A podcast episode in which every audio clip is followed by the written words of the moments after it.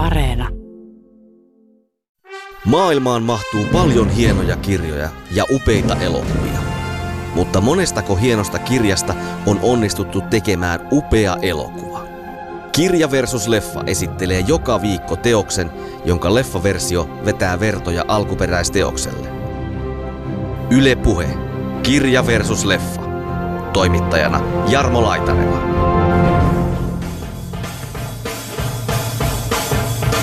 Choose life. Choose a job. Choose a career. Choose a family. Choose a fucking big television. Choose washing machines, cars, compact displays, and electrical tin openers.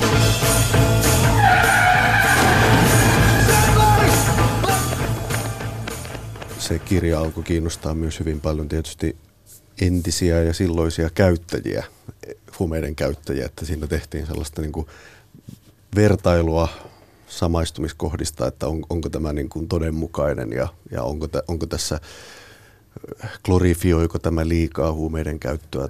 Mulle se kirja oli niin, niin voimakas kokemus, mä sanoisin, että se, se kestää niin kuin aikaa ikuisesti tai niin kauan, kun löytyy ihmisiä, jotka ymmärtää sitä kieltä.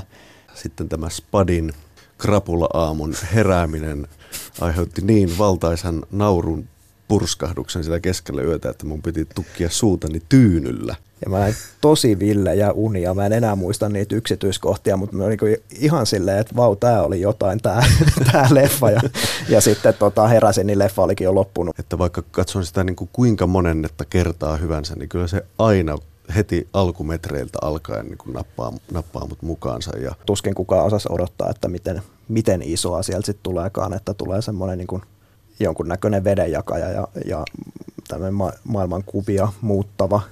Iso teos. Tässä kulkee niin kuin komedia ja tragedia ja, ja jonkinlainen protesti ja varoitus Kyllä. Niin kuin samalla viivalla. Tässä ehkä ensimmäistä kertaa tehtiin niin kuin valtavirta elokuvaa ja semmoista niin kuin viihde-elokuvaa, joka liikkuu kokonaan siinä maailmassa. Ja ainakin silleen, että se porukka, jonka maailmassa se liikkuu, oli köyhempää väkeä. Et se, mikä niin kuin ehkä Pulp Fictionin vaikutus oli amerikkalaiseen elokuvaan 90-luvulla, niin Trainspotting teki sen saman Britanniassa. Missä jotenkin kaikki osuu kohdalle, että soundtrack on ihan tajuton ja hmm. leikkaus toimii ja kaikki, kaikki kuvat on mietitty hirmu tarkkaan ottaen vielä huomioon, että se on tehty suhteellisen halvalla budjetilla koko elokuva.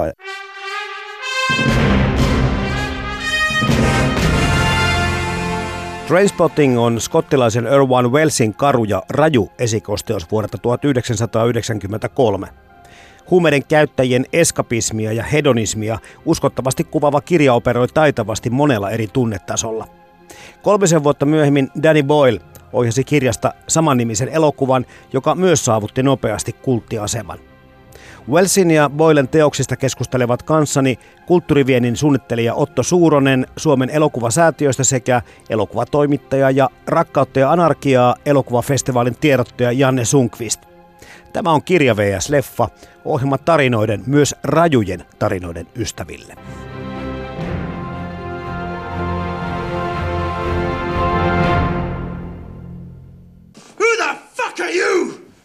Lähdetään tuttu tapaa kirjasta liikkeelle ja tunnustan kyllä, että vaikka on tottunut tämmöiseen moderniin romaaniin ja tämmöiseen epäluotettavaan kertoja ja kaikkeen muihin, niin ihan pikkusen tämä kirjan rakenne haastoi kyllä tätä, vaikka olevina tottunut lukija olenkin, mutta mitäs tästä tuota kirjasta sanoisit Janne Sunkvist ja Otto Suuronen? Mä koin sen jotenkin novellikokoelmana enemmän kuin romaanina, että se on e- ekaksi kun ne tuli, tuli tavallaan hyvin eri ajoilta niitä tarinoita, niin tuli mieleen, että nämä on vähän kuin novelleja, jotka vaan sitten liittyy toisiinsa ja sitten sillä tavalla luettuna ei tuntunut hankalalta. Niin toi on aika olennainenkin asia toi novelli tässä yhteydessä, että mun käsittääkseni osa näistä teksteistä ilmestyikin nimenomaan niin kuin erillisinä novelleina ennen, ennen Vierasnaisen kirjan julkaisemista. Joo, niitä on nel, neljä tai viisi ainakin. Niitä tarinoita on julkaistu jossain Joo. lehdissä. No se selittää vähän rakennettakin, että miksi se tähän suuntaan meni. Mitä pitemmälle tuo kirja etenee, niin sen enemmän se järkeen käy. Eli kyllä se niin täydentyy koko ajan se tarina ja se kuva, se kokonaisuus rakentuu niin kuin ehyeksi.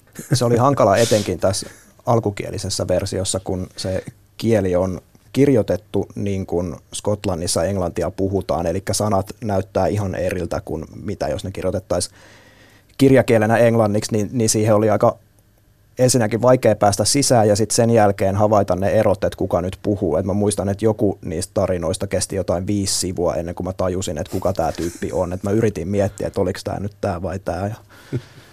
Ja sen verran nämä tyypit jopa siinä alussa, ennen kuin nämä persoonat lähtee niin rakentumaan enemmän, niin muistuttaa toisia, että mäkin mietin jo, että onko tässä niin kuin jo tämmöinen skitsofreninen kertomus, että jollakin on sivupersoonia.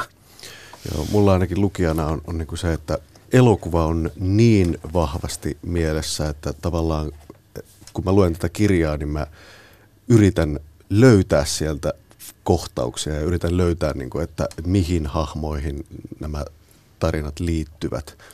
Ja, tota, ja sitten toki kun saa niin kuin kiinni, yhdistää elokuvaan tai muuta, niin sitten sit se on niin kuin paljon nautinnollisempi se lukukokemus. Mm. Mutta välillä se on niin, se on kuitenkin henkilökallerialtaan myös niin runsas tämä kirja verrattuna elokuvaan, joka on sitten paljon fokusoituneempi, että, että, tota, että kyllä siinä välillä on hahmotusvaikeuksia. Ja siinähän on kirjan verrattuna elokuvassa on vaihettu joitakin henkilöitä, että Kyllä. kuka, kuka missäkin kohtauksessa esiintyy. Mm. Ja yksi kiinnostava asia tässä sivupersona-jutussa on se, kirjan, olisiko ihan ensimmäisessä tarinassa, missä ollaan tämän Abedissan luona käyttämässä huumeita, niin siinä mainitaan henkilö, jonka nimeä en nyt muista, mutta joka näyttää täysin Spadilta.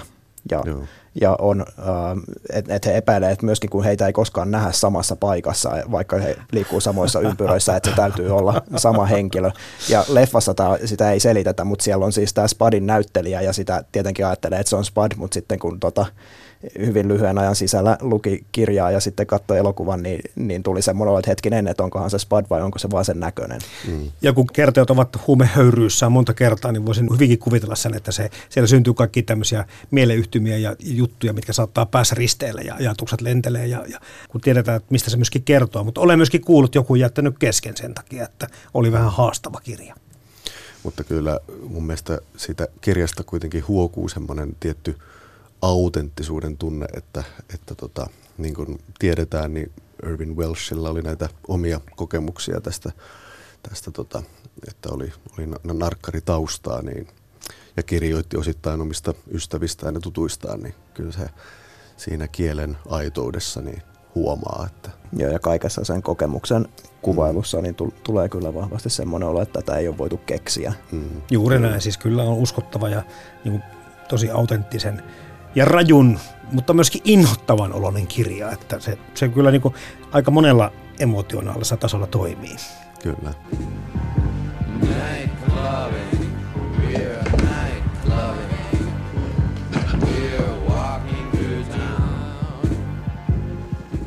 Suomennos, Sauli Santikon suomennos, minä kyllä sitä pidin.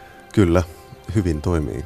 Mä tutustuin siihen vasta vähän aikaa sitten tätä ohjelmaa varten, että mulla oli pelkästään se englanninkielinen kokemus ja ehkä vähän sen takia harmitti, että siinä ei ollut, se ei ollut niin erikoista kuin se kieli siinä englanninkielisessä versiossa, joka kylläkin siis oli aluksi sellaista, että tuntui, että sivun lukemisessa kestää ikuisuus, koska pitää ymmärtää kaikki, että miten päin ne kirjaimet menee, että siitä saa jonkun järkevän sanan, mutta joka sitten kun siihen pääsi sisään, niin imaski ihan älyttömän hyviä. Siinä on jo- joku semmoinen energia, mikä, mikä ehkä vähän jäi mun mielestä suomennoksesta, tai varmaan väkisinkin jää, mm. jää puuttumaan. Et niin kuin sitä taustaa vasten oli, oli vähän semmoinen olo, että, että se kieli ei ollut vaikuttanut samalla tavalla taideteokselta omana ittenään kuin sitten siinä alkukielisessä. Tuosta Scotti Murteesta, että oliko sitä yhtä vaikea lukea kuin sitä on joskus ymmärtää. Joo, se oli mun mielestä hy- hyvin samanlaista. Tota, mä oon useamman kerran käynyt Skotlannissa, enkä vieläkään ymmärrä suurin piirtein sanalkaa, mutta jotenkin mä oon päätellyt, että se tyyli on joku semmoinen, että otetaan joku sana ja vaihdetaan sen vokaalien paikkaa keskenään, niin että sano, sanotaan suurin piirtein tiek, kun tarkoitetaan take. Ja silleen se rupesi avautumaan siinä, siinä myös lukiessa, mutta se oli kirjoitettu mun mielestä niin kuin foneettisesti niin kuin ne asiat siellä päin lausutaan.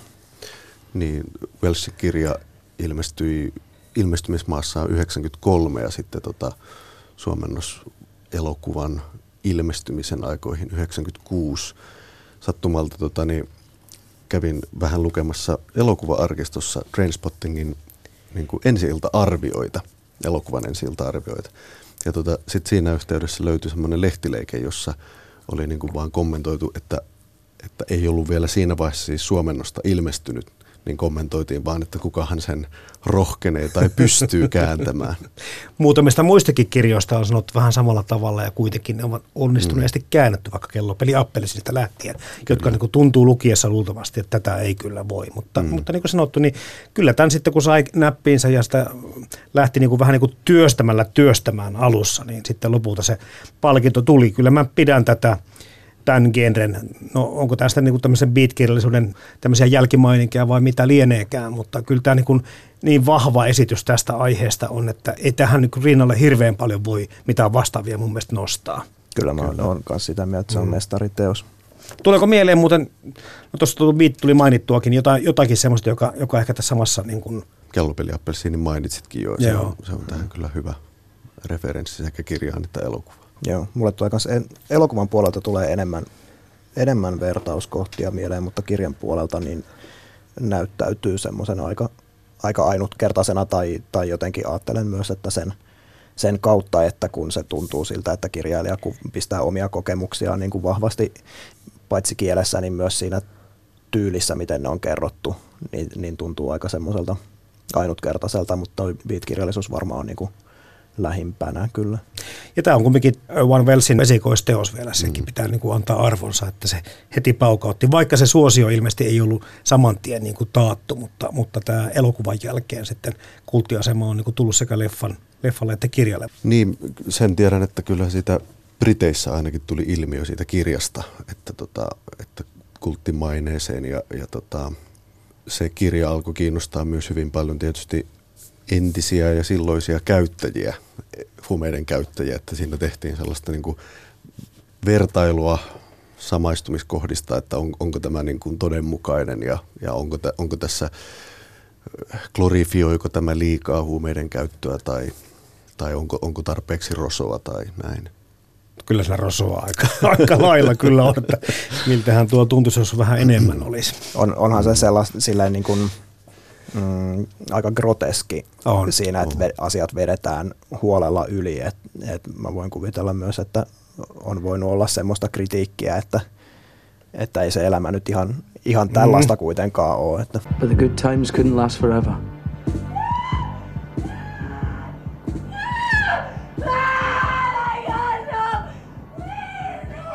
I think Alison had been screaming all day, but it hadn't really registered before. She might have been screaming for a week for all I knew. No leffasta ollaan jo Otto Suronen ja Janne Sunkvist muutama sana sanottukin ja, ja se kun ilmestyi, niin alkoi tapahtua sitten. Eli, eli toisaalta uskollinen on kyllä tuo elokuvaversio tälle kirjallekin, mutta kyllä se heti niin kuin omana taideteoksena teki vaikutuksen. Joo, John Hodge käsikirjoitti leffan ja, ja täytyy sanoa kyllä, että mun mielestä siinä elokuvassa on rytmi niin, kuin niin mahtavasti kohdalleen, kohdallaan, että, että vaikka katson sitä niin kuin kuinka monennetta kertaa hyvänsä, niin kyllä se aina heti alkumetreiltä alkaen niin kuin nappaa, nappaa mut mukaansa. Ja, ja tietysti sieltä nyt on niin kuin, tietyt asiat ovat muuttuneet, henkilöhahmoja on vähemmän ja tosiaan on, on yhdistelty tiettyjä hahmoja tai sijoitettu eri kontekstiin, mutta kyllä niin kuin yksi semmoinen mun mielestä merkittävä asia on se, että, että elokuvassa kirjan hahmot on paljon niin sympaattisempia ja ystävällisempiä. On, kyllä. kyllä. Mitä tuo kirja herätti tämmöistä uskottavuutta rajulla kuvauksella, tämmöisen autenttisen tunteen, niin tässä leffassa taas sitten se samat ääripäät, tämä itketys, ällötys ja nauru jotenkin vuorottelee sillä tavalla samalla tavalla, että yritin taas miettiä omasta kokemuksesta, että onko semmoisia elokuvia, joista voit sitten samalla tavalla tuntea, että ne ääripäät käy. Kellopeli Appelsinin mainitsin, mutta siinä ei tule semmoista samanlaista huumoria mun mielestä. Se, on, se menee sinne kipeen puolelle enemmän ne kokemukset ja muuta, mutta tässä on kyllä semmoinen paketti, että se kummastuttaa, miten voi olla yhteen leffaan saatu näin paljon inhimillisiä piirteitä messiin. Kyllä, tässä kulkee niin komedia ja tragedia ja, ja jonkinlainen protesti ja varoitus Kyllä. Niin kuin samalla viivalla. Ja tota, jotenkin juuri sen sellaisen niin kuin siitä narkkari elämäntyylistä kumpuavan niin kuin euforian ja depressio yhdistyy niin, kuin niin, niin tota, hurjaksi kokemukseksi, että, että siinä on mielestäni tämän elokuvan taika kyllä. Ja se, se liikkuu niin kuin kirjaan verrattunakin vahvemmin vielä tunnetasolla mun mielestä kokonaan koko mm. elokuva. Et se tota, mitä Otto sanoi siitä, että alusta asti on, on rytmi kohillaan, niin se kun Iggy Pop alkaa soida ja Ewan McGregor juoksee viranomaisia karkuun ja kameraa ja katsojaa kohti, niin, niin kuin käynnistää sen vauhdin, joka ei missään vaiheessa lopu, missä jotenkin kaikki osuu kohdalle, että soundtrack on ihan tajuton ja hmm. leikkaus toimii ja kaikki, kaikki kuvat on mietitty hirmu tarkkaan ottaen vielä huomioon, että se on tehty suhteellisen halvalla budjetilla koko elokuva ja niillä on ollut ilmeisesti aikaa niin kuin hyvin rajallisesti, että joitakin kohtauksia tai monia kohtauksia on pitänyt kuvata kerralla purkkiin myös näistä niin kuin, ö, efektikohtauksista. Niin se, se jotenkin, en mä tiedä, olisiko sitten myös semmoista vähän punk-henkeä siinä tekotavassa, joka välittyy sitten siinä lopputuloksessa siinä, että, että nyt tämä vedetään kerralla ja, ja sitten se saa riittää, mutta että siinä samalla tulee sitten jonkunnäköinen energia mm. lisää siihen. Ja tässä on ehkä tekijäjoukko on myös ollut uransa parhaimmassa luovassa vireessä, että siinä kuitenkin niin kuin ohjaaja Danny Boylella ja John Hedgillä, käsikirjoittajalla ja tuottajalla oli Shallow Grave, edelliset Rainspotting ja hieno, hieno esikoisohjaus, jossa Ewan McGregor näytteli pääosaa ja, ja, tota, ja sitä kautta sitten niin kuin samalla tiimillä jatkettiin tuon Trainspottingin tekoa. Joo, kyllä casting on sattunut taas niin kohdalle kuin olla ja voi. Ja, ja mietin tässä näin Johnny Lee Miller tuossa Sigpoina tai Sam Williamsonilla. En meinannut tunnistaa en muistanut kuka näyttelijä hän on, kunnes sitten nyt, oliko tämä kolmas vai neljäs kerta, kun katsoo, niin katsoo, että ai jumat, ilman kun se on noin hyvä, kun se on tämä Sherlock Holmesin näyttelijä myöskin. Ja ihan mahtavalla tavalla se rooli on niin erilainen, että, että sitten ihminen kun muuntautuu hyvä näyttelijä, niin, niin kuin meinaa aivot ymmärtää, että tämä on se sama kundi. Mm. Ja se varmaan olisi aika, aika eri elokuva, jos olisi ollut silloin jo tunnettuja näyttelijöitä paljon rooleissa. Kyllä. Niin, niin olisi ollut varmaan vaikeampi hahmottaa ne. Semmoinen, semmoinen mielenkiintoinen juttu tuohon castingiin liittyen, että, että tota, tätä elokuvaahan edelsi näytelmäversio Briteissä. Ja siinä näytelmässä, äh, näytelmäsovituksessa niin Rentonia näytteli, näytteli tämä tota, Spud. Ewan Bremner – ja, ja hän oli myös niin kuin, ö, tavallaan hyvin niin kuin ensisijainen näyttelijä leffaankin, mutta sitten käsittääkseni McGregor pudotti painoaan ja, ja tuli, tuli tota, koekuvauksiin sitten hiukset ajeltuna ja siinä vaiheessa sitten Danny Boyle vakuuttui, että ehkä meillä tässä on kuitenkin leffan renton kerrotkin tuossa jo Otto aikaisemmin, eli heillä oli jo suhde syntynyt aikaisemmasta elokuvasta. Eli Joo, tässä oli vähän niin kuin tuttuja porukoita, ketkä Joo. tätä leffaa teki. Ja se ehkä osiltaan myöskin selittää sitä, että miten tämä tiimi toimii näin hyvin yhteen. Mm. Mä oon miettinyt, miettinyt sitä, että mi, minkälainen se leffa olisi ollut, jos tämä Spadin näyttelijä olisi Renton, koska se, mm. se Spadissa jotenkin hahmossa mun mielestä sen henkilön kasvoista ja koko olemuksesta. Toki siinä on näyttelijän työn tuomaa lisää, mutta, mutta siitä tulee semmoinen, että se vaikuttaa vähän onnettomalta, mutta samalla jotenkin semmoinen komedialliselta, vähän niin kuin äh, ohukaisen ja paksukaisen ohukainen, mm. niin, niin se jotenkin tuntuu jälkikäteen mahdottomalta kuvitella, että mikä se olisi se kombo ollut, jos, jos hän olisikin ollut tässä pääosassa. Kyllä. Mm. Ja kieltämättä sitten tuntuu myös melkeinpä mahdottomalta ajatella, että kuka olisi ollut Spud, jos ei Ian Bremner. Joo, kyllä, vielä enemmän. Tai näin. kuka olisi ollut Francis Bagby, Bagby jos ei Robert kyllä. Carlyle olisi tähän rooliin ollut. Siinä kanssa niin kuin, niin kuin nyrkki silmään mm. hänen tuota elensä, olemuksensa ja, ja aggressionsa saa kyllä niin kuin semmoisen kanavan tämän hahmon kautta, että kun puhuttiin tästä uskottavuudesta ja autenttisuudesta, niin tätähän se, tuollaistahan se on. Joo. Nämä kävi, nämä ohjaaja ja käsikirjoittaja kävi Suomessa silloin Shallow Gravesin ää, myötä missäpä muuallakaan kuin Rakkautta ja Anarkia-festivaalilla. Ja, ja tota, en ollut paikalla, olin silloin jotain 12 vuotta vanha, mutta, mutta on kuullut, että he silloin oli jo kuvaamassa Trainspottingia ja olivat hyvin innoissaan, että nyt on tulossa jotain niin kuin tosi, tosi isoa, että, että suomalainen yleisö on saanut tota, olla tavallaan vähän alkuvaiheissa mukana. Hmm. Mutta tuskin kukaan osasi odottaa, että miten, miten isoa sieltä sitten tuleekaan, että tulee semmoinen niin jonkunnäköinen vedenjakaja ja, ja tämmöinen ma- maailmankuvia muuttava hmm. iso teos. Ja tuossa mitä niin elokuvan voimaa on, tai mahdollisuuksia käytetty tässä Trainspottingissa hyvin hyväksi, kun miettii sitä vessakohtausta sitä kirjasta ja miettii sitä vessakohtausta tästä elokuvasta, miten tuota Evan McGregorin Mark Renton sitten sinne imastaa jo vessanpönttöön ja huuhtoutuu sitten sinne huumeiden ja kaiken paskan mukana sinne jonnekin ja, ja se vesielementti ja sen läpikuvaaminen ja muuta, miten se niinku vie koko ihmisen, niin se, mm. sä voit kirjoittaa mitä vaan, mutta voiko sen niinku paremmin mitenkään metaforisesti ilmasta kuin siinä kohtauksessa. Tämä, se toimii aivan käsittämättömän hyvin. Joo, se on, se on ihan aivan mestarillinen kohtaus. Kirjassa se on hyvin, hyvin semmoinen niin kuin realistinen ja aika niin kuin, kuitenkin aika nopeasti ohimenevä mm-hmm. kohtaus. Ja elokuvassahan siitä tulee tämmöinen niin kuin vedenalainen fantasia, jota sitten niin kuin Brian Enon Deep Blue Day hyvin vielä siihen tunnelman omituisuuteen vielä niin kuin antaa semmoisen lisäkierteen. Nyt tässä on mun mielestä kaksi, kaksi sellaista fantasiakohtausta, jos toinen on se vierotus, vierotuskohtaus ilman mitään tota, lääkkeitä tai apuja, mihin tämä Rentonin mm. vanhemmat sen pakottaa, jossa sitten tota, tämä kuollut vauva Baby Dawn sitten niin kuin tulee katosta, se, kattoo pitkin semmoisen hahmona. Se on mun mielestä kirjassa vähän samaan tapaan kuvattuna sille, että se on myös Kyllä. kirjassa aika semmoinen fantastinen, joo, mutta joo. sitten leffassa Kir- nämä nousee mun mielestä molemmat hienosti. Joo. Kirjassahan tämä just tämä, tämä tota Baby Dawnin kato, katosta putoaminen niin on itse asiassa paljon kauhistuttavampi. Niin, se oli vampyrihampaita ja muita on, mukana. Joo, siellä kyllä. on vampyrihampaita, verta joo. ja sitten, sitten tota, tätä kiroilua, että, että tämä Baby Dawn kiroilee mm. aika, aika tota, raju, rajulla tavalla. Niin. Joo. Maybe, I, maybe I should go back to the clinic. No, no clinics, no methadone. I only made you worse. You said so yourself. Jos te nyt mietitte Anne Sundqvist ja Otta Suurna, niin mitkä kohtaukset elokuvasta niin nousee vielä merkittäviksi? Tai? No mun mielestä nämä kaksi erityisesti, ja se ensimmäinen niistä erityisesti sen takia, kun sitä ei ole kirjassa sellaisena. Kyllä. Muuten mun mielestä leffa noudattelee aika pitkälti, ottaa niin kuin ne asiat suoraan kirjasta.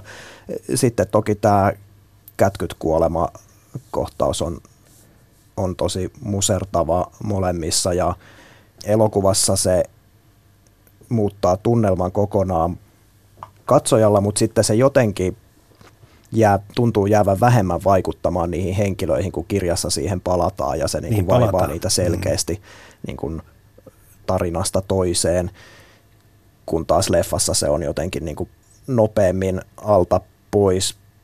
Mä mietin sitä ja tulin jotenkin semmoiseen tulkintaan, että se tavallaan siinä pisteessä, kun ne löytää sen kuolleen vauvan, niin tulee semmoinen olo, että okei, tämä ei voi enää jatkua, että nyt niiden täytyy huomata, että tässä on tässä niin kuin Niin, että se se, loppu se kaman käyttö. Niin. niin. Mutta sitten toisaalta siitä tulee niille myös niin toivoton olo, että mikä niitä voi enää auttaa on se, että niille tulee semmoinen, että nyt, nyt tätä ei niin kuin saa pois millään muulla, koska ne on tottunut hautaamaan muutenkin niin kuin ongelmiaan huumeisiin, mutta leffassa tämä on hoidettu silleen, että kun ne löytää sen vauvan sieltä, niin Renton suunnilleen saman tien rupeaa sitten väsäämään siinä niin kuin niin, seuraava annosta. Kyllä, että, kyllä. että tota, se on niin kuin hyvin nopeasti ilmastuttaa asia, kun taas kirjassa se jotenkin jää sinne taustalle vaikuttaa niihin ja perustelee sitä sitä kautta, että mi, miksi ne nyt sitten jatkaa.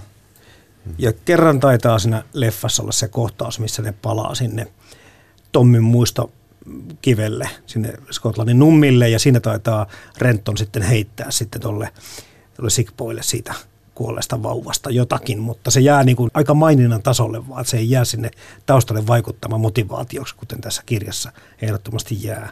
Or traded drugs with cancer victims, alcoholics, old age pensioners, AIDS patients, epileptics and bored housewives. no tämä kätkyt kuolema on traaginen tapahtuma tässä kirjassa, mutta kirjassa on paljon enemmän kuolemantapauksia. Mm. Siinä kuolee, tai on kuollut jo Rentonin pikkuveli, vammainen pikkuveli, ja kuolee isoveli. Nämähän puuttuu leffasta kokonaan, mutta muutenkin siinä tapahtuu, että joku taas se hahmosta sanokin, puhuu, että jos jokaisesta hautajasta saisi arvosana, niin olisin jo tohtori. Eli siihen malliin niitä lähtee, niitä huumeiden käyttäjiä. Joo, ja kirjassa on ehkä enemmän myöskin sellaista niin kuin kuoleman uhkaa Joo. enemmän läsnä. Pakko mainita, kun kysyit tästä näistä lempikohtauksista, niin, niin yksi semmoinen itselleni aina kovin nautillollinen kohtaus elokuvasta on tämä erinomaisesti rakennettu ja rytmitetty tota niin, klubi-ilta, yö, aamuyö, aamu, joka, joka tota, ää, jossa seurataan niin kuin näiden eri, eri parien ää, vaiheita. On, on Renton löytää diskon lattialta Dianen ja päätyvät sitten sänkyyn ja, tota, ja sitten on, on Tommy sählää oman tyttöystävänsä kanssa ja sitten on vielä tämä Spud tyttöystävänsä kanssa ja sitten erityisesti tämä tota, niin, ää, tämä perinteinen sunnuntai-aamiainen kohtaus, niin, niin se, se, on, tota, se on aivan hillitön sekä kirjassa että, että elokuvassa. Että sitä mä, mä en koskaan pysty tota, noin, niin, nauramatta lukemaan tai katsomaan. Totta. We took morphine, diamorphine, cyclazine, codeine, temazepam, nitrazepam, phenobarbital, sodium amytal. Tuo Rentto sanoi, että hänen on hirveän paljon helpompi valehdella kuin puhua totta. Mutta mihin tämä mihin tää sitten perustuu? Mä en osaa sanoa, mulle, mulle jotenkin siinä kirjassa varsinkin, niin kyllä mä oon pitkälle valmis niin kuin uskomaan sitä sen, sen Rentonin narratiiviin varsinkin ja niiden kaikkien, koska siinä ollaan niiden pään sisällä. Et mä jotenkin miellä, että se on enemmän sitten se, että, että mitä ne kertoo sitten siellä kirjan maailmassa muille ihmisille. Mm. Että se voi olla sitten mitä tahansa, mutta että se mitä ne puhuu siinä kirjan sivuilla, niin on ainakin heidän sen hetkinen oma ajattelunsa. Dextropapoxetine, methadone, nalbuphine, pethidine, pentazocine, buprenorphine, dextromoramide, clomethazole. Tietenkin tässä on tämmöisiä ajankohtaisia juttuja paljon muutakin, kun miettii tätä ajankohtaa. Oliko tämä nyt 1993 tämä kirja Joo. Joo. ja 96 leffa. Niin tämän HIVin, AIDSin tämä niin kuin tartuntojen pelko ja kaikki muut, niin oli tietenkin tuohon aikaan pikkusen toisenlainen tuo tilanne kuin täällä. Ja ei ollut tietoa eikä ollut lääkitystäkään. Ja sekin tuossa vähän, jos puhutaan sitä motivaatiosta, niin se siellä taustalla jollakin tavalla vaikuttaa. Mutta tässä sekin on pikkusen ero sit siitä, että kellä se HIV sitten on mm. siinä kirjassa ja, ja tuota elokuvassa. Kyllä, ja toisaalta voi miettiä myös tätä niin kuin aikaväliä tai että mihin aikaan nämä teokset sijoittuu. Että kirja on, on niin kuin, siellä on jotenkin selkeämmin se, että tässä nyt liikutaan niin kuin 1980-luvun puolivälin loppupuolen tuntumassa. Mutta elokuvassahan ei, ei niin kuin varsinaisesti paikanneta sitä mihinkään tiettyyn vuoteen. Että tietysti voidaan tietyistä elokuvaan sijoittuvista kohtauksista, kuuluvasta musiikista, ehkä muodista, voidaan tehdä tiettyjä päätelmiä, mutta että sitä kuitenkin sitten harhautetaan tavallaan, tehdään vähän lähemmäs sitä elokuvan julkaisuajankohtaa. Ja, Se on- ja musiikilla varsinkin sekoitetaan myös sille, että onhan siellä myös vanhoja biisejä Kyllä. sitten lomassa. Tuosta musiikista on pakko sanoa, että ensimmäisen katselukerran jälkeen se huomio jollakin tavalla oli niin toisaalla, että sitten vasta uusinta katselukertojen jälkeen tuo musiikki on niin kuin, tai ainakin mulle on käynyt niin, että mä oon niin kuin ymmärtänyt sen soundtrackin hienouden, että se alussa oli jotenkin liian, siinä oli, siinä oli liikaa tunteita ja liikaa, liikaa semmoisia asioita, mitä piti miettiä. Ja nyt sitten vasta kun katsoi, niin Ja se musiikin käyttöhän on siinä ihan nerokasta. Siinä, se on niin kuin jotenkin alleviivaa vielä sitä, että miten tarkkaan siinä elokuvassa on mietitty kaikki asiat. Et esimerkiksi tässä kohtauksessa, missä Renton vetää överit ja sitten siellä soi Lou Reedin Perfect Day ää, niin kuin aivan liian alleviivattuna, mikä niin kuin on perusteltavissa vaan, vaan sitä kautta, että mikä, mikä olisi niin kuin nyt överein biisi tähän överikohtaukseen, niin se, se jotenkin mutta se toimii siinä hirveän hyvin. Se Niin. niin. toimii aivan loistavasti. Ja, ja mun täytyy sanoa, että yksi niitä isoja elementtejä, miksi elokuva hurmasi nuorena niin vahvasti, niin liittyi just siihen soundtrackiin, että, että mulla se niin kuin kolahti heti ja, ja tota, just esimerkiksi Perfect Day ja Lust for Life itse asiassa tuli mulle tutuksi nimenomaan tämän leffan kautta. Että mä edelleenkin, kun mä kuulen ne kappaleet, niin kyllä mä yhdistän ne aina niin kuin ensimmäisenä Trainspottingin, vaikka ne oli sitten 70-luvulla tehtyjä biisejä.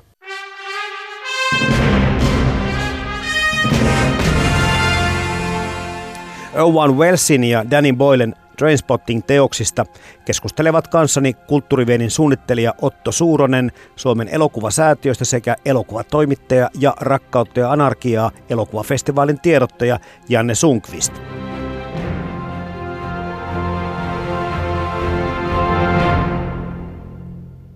Ja tuossa Spad tuli jo mainittuakin, että, se, että hänelle annetaan enemmän tilaa ja, ja mahdollisuuksia näissä leffaversioissa kuin, kuin kirjassa. Hän on niin kuin enemmän aktiivisempi toimija. Kyllä. Ja, ja tota, mun mielestä Tommy on myöskin niin kuin elokuvan hahmona jotenkin elävämpi ja jollain tavalla niin kuin samaistuttavampi kuin, kuin kirjassa. Ja mun mielestä siinä koko äh, leffassa, niin kuin Otto sanokin, on se, että ne henkilöt on sympaattisempia, niin vaikuttaa siihen ko- kokonaisuuteen ja varmaan myös siihen, että se on ollut niin suuri, suuri ilmiö silloin, että se on pystynyt olemaan viihdyttävä vaikka vakavasta aiheesta, kun sitten taas kirjassa ähm, kirja operoi vähän eri tavalla, koska me päästään kurkistamaan suoraan niiden henkilöiden sisään ja niiden mielenliikkeisiin, joka sitten tuo siihen erilaisen samastumisen, jolloin ei ole ehkä samanlaista tarvetta siihen, että että näissä tyypeissä on jotain kivojakin piirteitä, koska siellä selitetään suoraan, että minkä takia he ajattelee niin kuin he ajattelee, mutta leffassa taas, leffassa taas me ei päästä siihen, siihen mitään mm. muuta kautta kuin sitä, että me ensiksi vähän jotenkin sympataan niitä. Mm. Kyllä. Varmaan se sitten tämä henkilöhahmojen sympaattisuus johtaa tavallaan myös siihen keskusteluun, mitä, mitä niin kuin Trainspotting-elokuvasta on käyty – ilmestymisen jälkeen aina yhä uudelleen ja uudelleen, että onko tämä niin kuin huumeiden käytön, antaako tämä liian myönteisen kuvan. No löysin, tota, niin, löysin ää, käsikirjoittaja John Hodgilta semmoisen mun mielestä aika hyvän kommentin, että, että hän oli, oli yhdessä haastattelussa sanonut, että Trainspottingin ei tarvitse tuomita päähenkilöidensä elämäntapaa, sillä elämäntapa tekee sen itse. Samaa mieltä. Joo, ehdottomasti mm, siinä ei, kyllä. on hyvin vaikea kuvitella, että miten sitä voisi kutsua myönteiseksi mm. näkökulmaksi huumeiden mm. käyttöön. Toki siinä, siinä ähm, nämä henkilöt itse glorifioi sitä, koska ne perustelee itselleen sitä äh, käyttöään.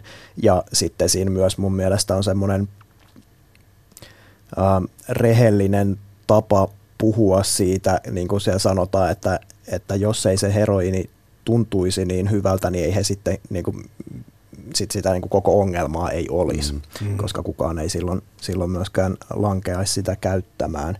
Et mun mielestä on aivan äh, ensiluokkaista huumevalistusta. Yksi kiinnostava asia on se, että kirjassa äh, Renton, taisi olla Renton siinäkin sanoo, että, että heroini on, äh, että jos, jos haluat ajatella millaista se on, niin se on kuin ota niin kuin paras orgasmisi ja kerro se kahdella kymmenellä. Ja elokuvassa se kerrotaan tuhannella, että siinä mielessä se ehkä glorifioi vähän enemmän mm. sitten kuin kirja.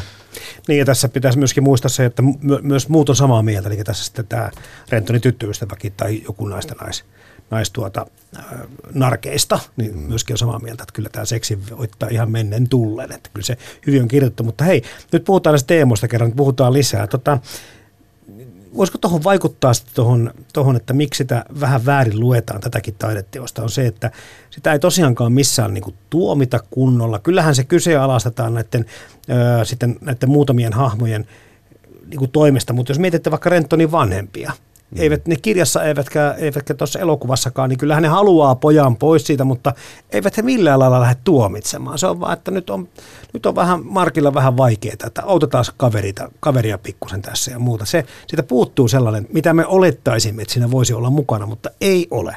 Mm. Ja se voi sitten antaa jollekin sitten erilaista viestiä sitten kenties.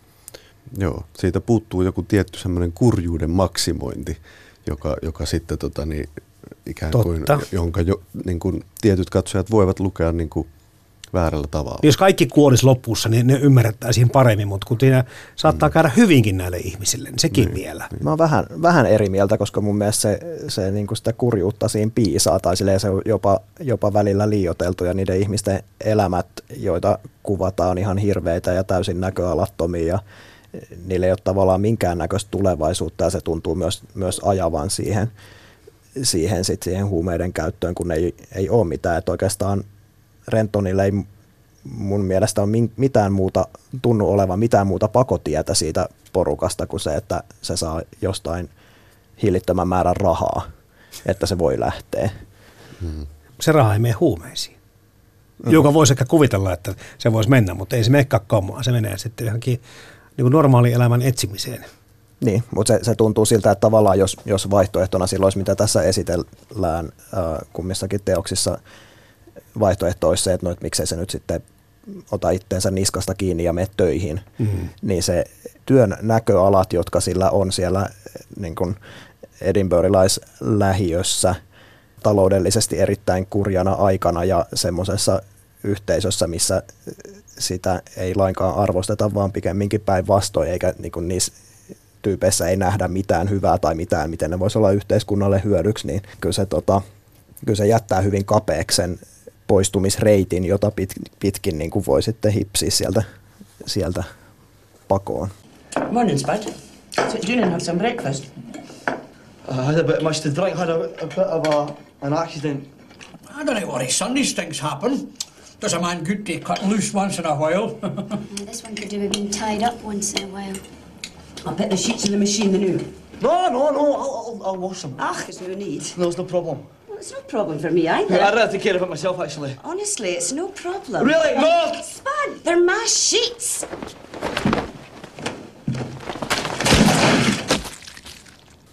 Yksi, jos miettii kirjan elokuvaeroja, niin, niin tota, elokuvassahan henkilöhahmot tuntuu olevan niin kuin sillä lailla vitaalisempia, että, että kirjassahan tuodaan kuitenkin melkein jatkuvasti esiin esimerkiksi huumeiden käytön vaikutus potenssikykyyn ja, ja mm-hmm. seksistä kiinnostumiseen ja muuta. Ja, ja tota, elokuvassa täl, tällaisia huolia ei niin ole. Sä viittasikin Otto tähän samaan aiheeseen, mistä Janne puhui äsken, että elokuva operoi niin kuin sillä tavalla nerokkaasti kahdella eri tasolla. Että samaan aikaan, kun se on hyvin vahvaa huumeiden valistustyötä, niin samaan aikaan se pystyy haastamaan nämä normit ja, ja tämän porvallisen elämän. Tavallinen elämä ei ole näiden kokijoiden tai kertojien mukaan niin kuin elämisen arvoista edes. Ja täytyy myöntää, että kyllä siinä tuli pari kertaa sellainen olo, että hetkinen, että entäs me kaikki muut ollaankin väärässä. Sitä puuttuu kokonaan se moraali, mutta se pystyy molemmilla tasolla ihan samalla tavalla puhuttelemaan yhtä uskottavasti myös. Niin se sanoo jotenkin, että, niin. että, että ei tämä, mitä te katsotte, ole kovin häppöstä, mutta onko teilläkään kovin häppöstä? Niin, juuri näin. Kyllä, kyllä. Joo, ja koko se, koko se choose life mantra, niin, niin sehän on niin, kuin niin jotenkin hienosti tiivistetty, että, että vaikka sitä ikään kuin ei olisikaan sitä mieltä, niin se on jotain sellaista kapinallista, johon haluaisi kuitenkin liittyä. Muistatteko te sitten missä vaiheessa olette Otto ja Janne törmännyt tähän kirjaan ja elokuvaan? Missä järjestyksessä? Ja tietysti kiinnostaa se, että miltä se luku- ja katselukokemus mahtoi tuntua. Ensin näin elokuvan. Mä olin tota, aavistuksen liian nuori silloin, kun se tuli elokuvateatterilevitykseen. Et en valitettavasti silloin sitä vielä nähnyt, mutta sitten vuotta paria myöhemmin VHS-kasetilta. Ja, ja muistan vielä, että katsoin sitä elokuvaa niin kuin keskiyöllä ja, ja tota, ää, tämä, sitten tämä Spadin krapula-aamun herääminen aiheutti niin valtaisan naurun purskahduksen sitä keskellä yötä, että mun piti tukkia suutani tyynyllä. Et se se tota, niin, on hyvin vahva semmoinen niin muistikuva siitä ensimmäisestä katsomiskerrasta.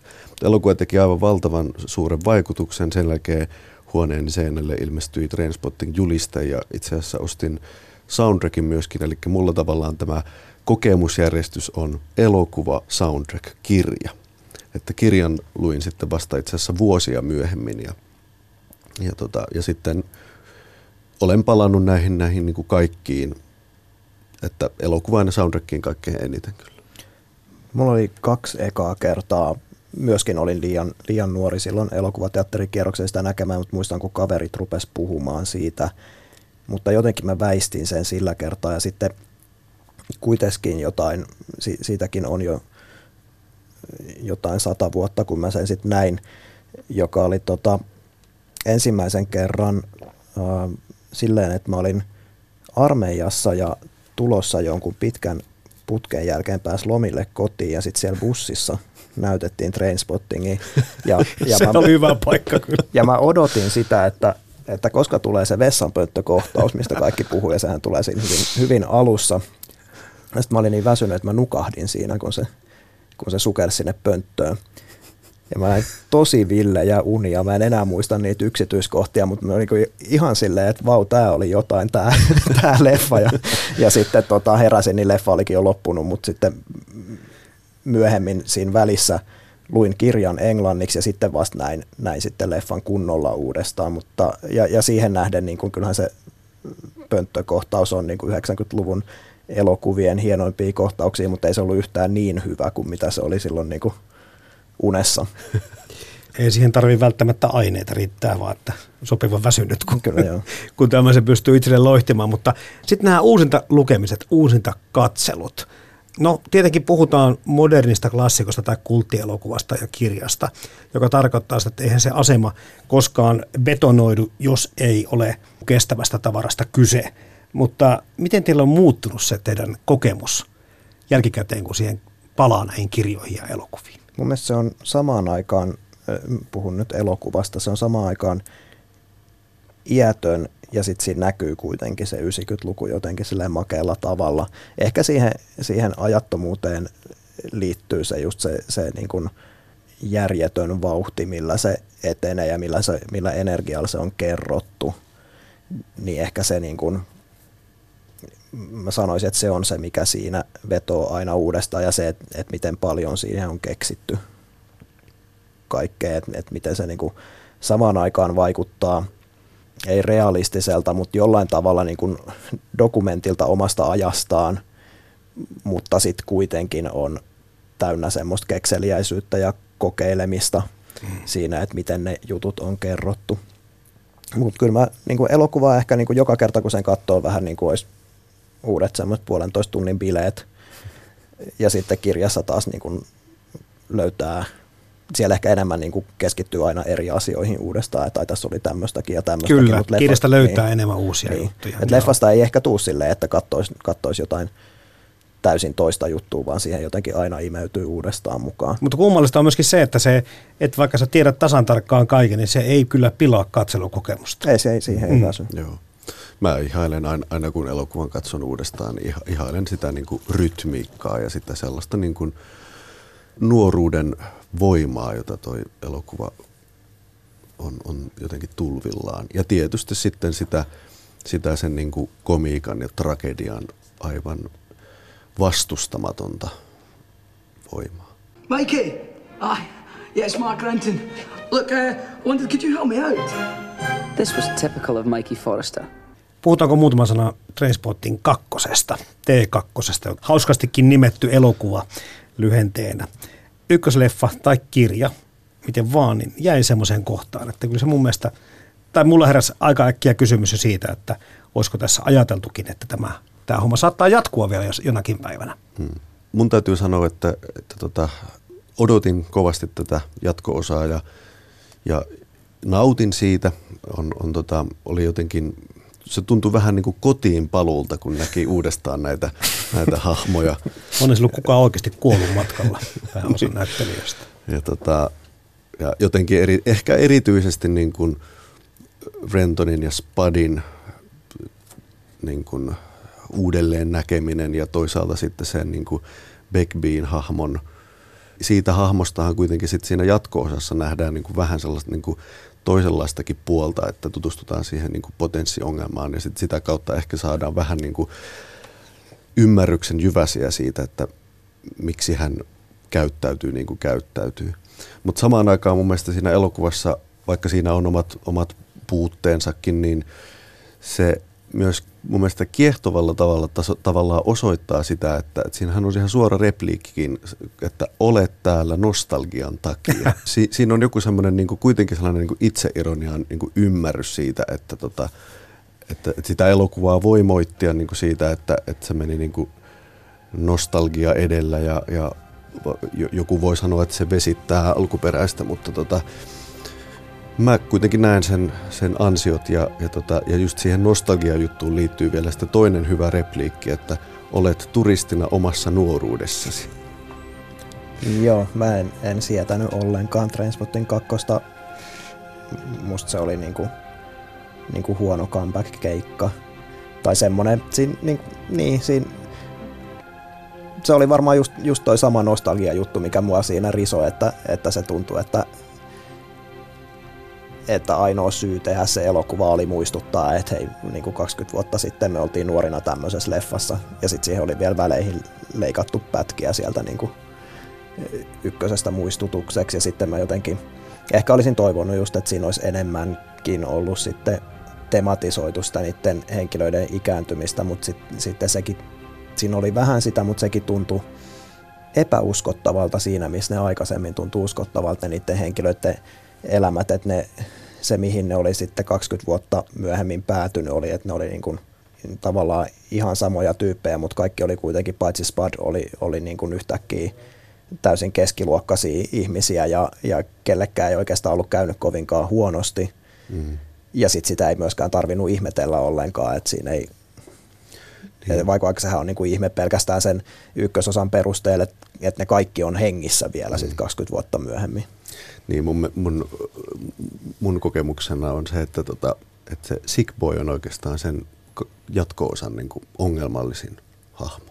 Mm, se, se ei, Joo. se ei niin kuin toimi. Ja se on aika vähiten uskottava mm. jopa niistä, kyllä. Tietysti yksi iso asia, missä kyllä T2 jää niin kuin valovuosien päähän, niin oli tämä musiikki. Joo, että, joo. Että Mun mielestä po- pornokirja on Sick Boyn näkökulmasta, jos ei kokonaan, niin ainakin isolta osin. Ainakin näistä henkilöistä siinä on myös myös joitakin uusia henkilöitä joiden näkökulmasta, mutta se, se tota, ja siinäkin se tuntui jotenkin oudolta, että se oli yhtäkkiä sitten semmoinen jotenkin väärällä tavalla erilainen henkilö.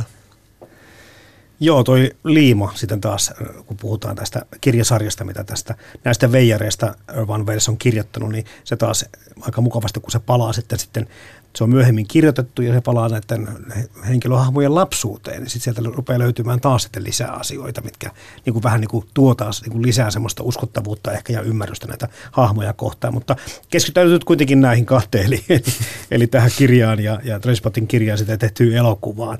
Me puhuttiin tuossa aikaisemminkin jo se, että teematasolla tämmöistä kritiikkiä niin kuin normaalia yhteiskuntaa kohtaan, niin jossakin vaiheessa rupeaa naurattamaan, kun lukee sitä kirjaa, kun kaikkihan on mulkkuja oikein niin emämulkkuja osa. Ja kaikkein iso mulkku on sitten tämä Maakin isoveli Billy tässä kirjassa, joka puuttuu, siis Billy puuttuu kokonaan elokuvasta.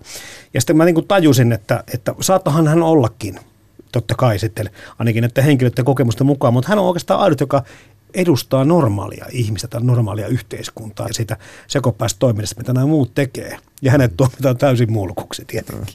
niin. Mulle vaan tuli oikeastaan mieleen niin kuin se, se kapinan viehätys, johon tavallaan sekä kirjan että elokuvan voima osittain perustuu. Ja siinä, kyllähän siinä tarvii silloin niin kuin jonkun, jos ei viholliskuvan, niin jonkun, jota vastaan kapinoida sitten, mikä mm. sitten on niin kuin, mikä olisi siihen parempi kuin isoveli.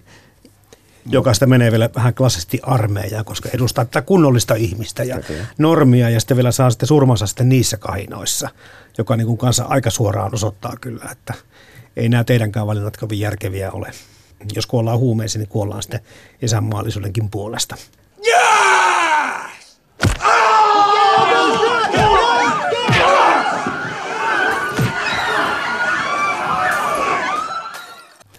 No mulla oikeastaan yksi semmoinen, mitä tota mietin, niin oli, oli myös niin Trainspotting elokuvan vaikutus tavallaan brittiläiseen elokuvaan 90-luvun loppuun tultaessa.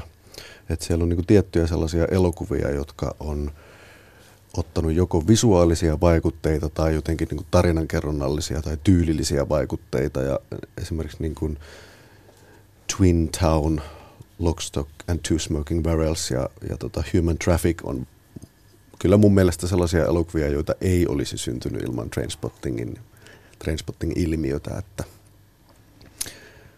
Ja varmaan koko toi niin kuin Lockstock and Two Barrelsin kautta sitten koko toi tommonen niin rentturikollis mm. genre, mitä näitä on snatcheja ja muita, niin, mm. niin, niin ainakin, ja varmaan siihen henkilögallerian rakenteluun ainakin Kyllä. vaikuttaa, että et millainen porukka ja sitten että on joku tämmöinen yleensä sataprosenttisesti kundiporukka ja sitten se on vähän niin kuin hauskanpitoa ja sitten se leffa juoni siinä samalla. Että sinällään mua houkuttaisi tehdä tämmöinen vertaus, että, että se mikä niin kuin ehkä Pulp Fictionin vaikutus oli amerikkalaiseen elokuvaan 90-luvulla, niin Trainspotting teki sen saman Britanniassa. Ja mä sanoisin, että vielä, vielä sen lisäksi niin kuin vaikutti kulttuuriin muutenkin, että, että musiikkiin hmm. erityisesti, mutta sitten myös siihen jotenkin semmoiseen niin kuin kokonaiseen ajattelutapaan tuntuu, että, että Briteissä ei niin kuin kovin paljon semmoista, enää ei voi sanoa nuorisoa, mutta sellaista, jotka oli silloin nuoria tai vähän myöhemmin, niin ei kovin paljon semmoisia ole, joihin tämä leffa ei olisi tosi voimakkaasti vaikuttanut. Saman tyylistä on yritetty tehdä kyllä jälkikäteen sekä kirjo, kirjallisuuden että leffojen puolella, mutta ei ottanut kyllä kukaan ihan samanlaisen yltää. Ja se varmasti taas tarkoittaa sitä, että tämä asema, mikä Trainspottingilla on sekä kirjana että elokuvana, niin ei näytä kovin huolestuttavalta vai mitä olette mieltä? Mm. Ei, mä, mä sanoisin, mulle se kirja oli niin, niin voimakas kokemus, mä sanoisin, että se, se kestää niin kuin aikaa ikuisesti tai niin kauan, kun löytyy ihmisiä, jotka ymmärtää sitä kieltä. Soundtrack kestää varmaan sitten sit niin kuin kanssa ja se, että mä sanon leffan vasta viimeisenä näistä ei tarkoita sitä, että se kestäisi mitenkään lyhyen aikaa tai että se olisi yhtään valjahtanut, vaan sitä, että nämä kaikki on todella, todella voimakkaita. Joo, ei tuohon oikeastaan ole, mitään lisättävää. Uskon, että elokuva, kirja ja soundtrack, ne, ne on kaikki niin, kuin niin ajattomia, että yhä uudelleen ja uudelleen sukupolvet kyllä löytää Trainspottingin äärelle. Mä haluaisin sanoa siitä tota, vielä sit, mietin paljon sitä, että mikä siitä elokuvasta teki niin ison ilmiön, että mikä siinä oli se, että, että isot yleisöt löysi sen, piti siitä niin paljon ja sitten niin kuin väkisinkin suositteli myös muille, että siitä tuli niin valtava ilmiö. Niin, koska siis huumeiden käyttöhän on kuvattu elokuvissa kauan ennenkin ja jopa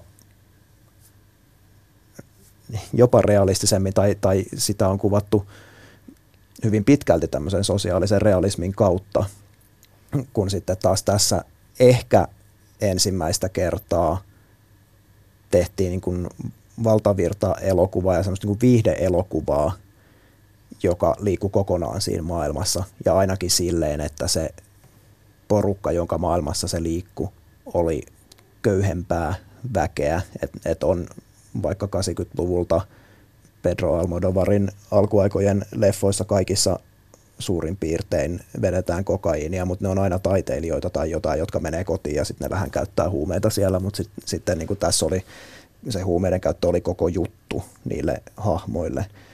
Ja sitten mun mielestä ehdottomasti se, että siinä, mikä kirjailijan ilmeisesti vakuutti tästä Danny Boylen projektista olikin se, että siinä tehtiin ison yleisön elokuvaa, eikä haluttu tehdä semmoista, että, että muutetaan kokonaan se tunnelma, vaan että otetaan se energia sieltä kirjasta ja sitten etitään ne elokuvalliset keinot, jotka vastaa niitä kirjan keinoja siihen, että saadaan se toimimaan samalla tavalla vauhdikkaana ja täysin energisenä. Well, at one point you've got it, then you lose it, and it's gone forever. All walks of life. Miten tämä Velsin oma rooli sitten Mike Forresterina, huumedealerinä, niin pyrkiikö hymyilyttämään, kun hän niin kuin ikään kuin ei voi sanoa palaa juurilleen, mutta kuitenkin niin se näyttäytyy tällaisten porukan mukana. No kyllä se on mun mielestä kiehtova silmän isku siellä. Ei se mikään iso asia ole, mutta onhan se ihan hauska, että siinä on semmoinen. Mä muuten katsoin tuota, niin, tuosta Blu-ray julkaisulta näitä poistettuja kohtauksia, koska kiinnosti tavallaan tehdä vain sellaista vertailua, että – että jäikö elokuvasta pois jotain sellaisia kohtauksia, jotka oli kirjassa. Ja siellä esimerkiksi tämä, tämä Appedissan kohtalo. Niin näissä poistetuissa kohtauksissa hänet nähdään siellä kadulla ö, jalattomana tai maahan pyrkivänä. Okay. Sie- siellä niin kuin tavallaan hänen kohtalostaan saadaan lisätietoa. Abbedissassa on ihan mahtava se kielileikki englanninkielisessä kirjassa ja elokuvassa se, että mistä se on saanut sen nimensä, joka tulee niin kuin tämän ö, huumeiden käyttötavan pituudesta, mutta siis, siis tämä tapa on englanniksi habit, joka on sitten suomeksi myös kaapu. Ja sitten, koska hänellä on niin pitkä habit, niin sen takia nämä kaverit on nimennyt hänet Abbedissaksi. Ja se on semmoinen, mikä ei taas välity, välity niin kuin helposti muuten, mutta Joo, puhutaan vaan sitä hänen hy- hyvin pitkästä huumehistoriastaan. Joo. Joo, kyllä. Semmoinen mulle vaan tuli mieleen, kun mä niitä, niitä aikalaisarvioita lueskelin ja näitä niin kuin tekoajan tai valmistumisajan kohdan haastatteluita, niin siellä niin kuin tällaisina elokuvallisina vaikutteina Danny Boyle ja John Hodge pitivät niin kuin armottomuuden kuvauksena niin kuin kellopeli appelsiinia ja sitten tämmöisenä niin kuin yltiömustan huumorin kautta niin kuin Koeninvellesten alkutuotantoa. sehän ehkä mikä, mikä kanssa on, mistä tuossa aikaisemmin mainitsin. Ja kirjassa on kyse paljon enemmän tunteista ja sitten leffassa niin kuin tavallaan ne, niitä asioita ikään kuin juostaan läpi hirveän tehokkaasti, niin, niin Danny Boylehan muutenkin on tämmöinen tyylitaituri ja, ja, ja niin kuin mustan huumorin ystävä ja semmoinen, että ei se nyt paljon muissakaan elokuvissa lähde liikuttumaan tai silleen vetelemään ihmisiltä kyyneliä silmistä. Mm. Et se varmaan selittää myös sitä, että minkä takia esimerkiksi tämä kätkyt kuolema homma on niin paljon rankempi kirjassa. Ää, löysin semmoisen artikkelin, tämmöinen nettisivusto kuin Film School Rejects, jossa analysoidaan tosi hienosti elokuvia, niin siellä oli kolmen tämmöisen niin kuin, videoanalyysin sarja Trainspottingista, joista yksi keskittyi lähikuviin ja miten ne kuvaa sitä niin kuin, että kuinka ehdoton asia huumeet on näille henkilöille, että miten kun, kun niitä kuvataan, niin sitten mennään niin kuin linssi tuodaan siihen niin lähelle, ettei mitään muuta maailmaa olekaan. Toinen video kuvasi sitä värimaailmaa ja sitten kolmas, mikä mun mielestä oli ehkä kaikista kiinnostavin, oli se, niin kun, kun tätä on sanottu hyperkineettiseksi elokuvaksi, eli että se on koko ajan liikkeessä, niin sitä, että missä kaikessa se näkyy, että muun muassa tämä Ivan McGregorin hahmo ei hetkeäkään pysy paikallaan, että vaikka se makaa, niin sillä joku niin kuin käsi nykii koko aika, tai niin kuin joku on koko ajan liikkeessä, että se niin kuin pystyy samaan aikaan olemaan paikallaan ja silti jotenkin ihan vauhdissa. Oh, such a perfect day. You just keep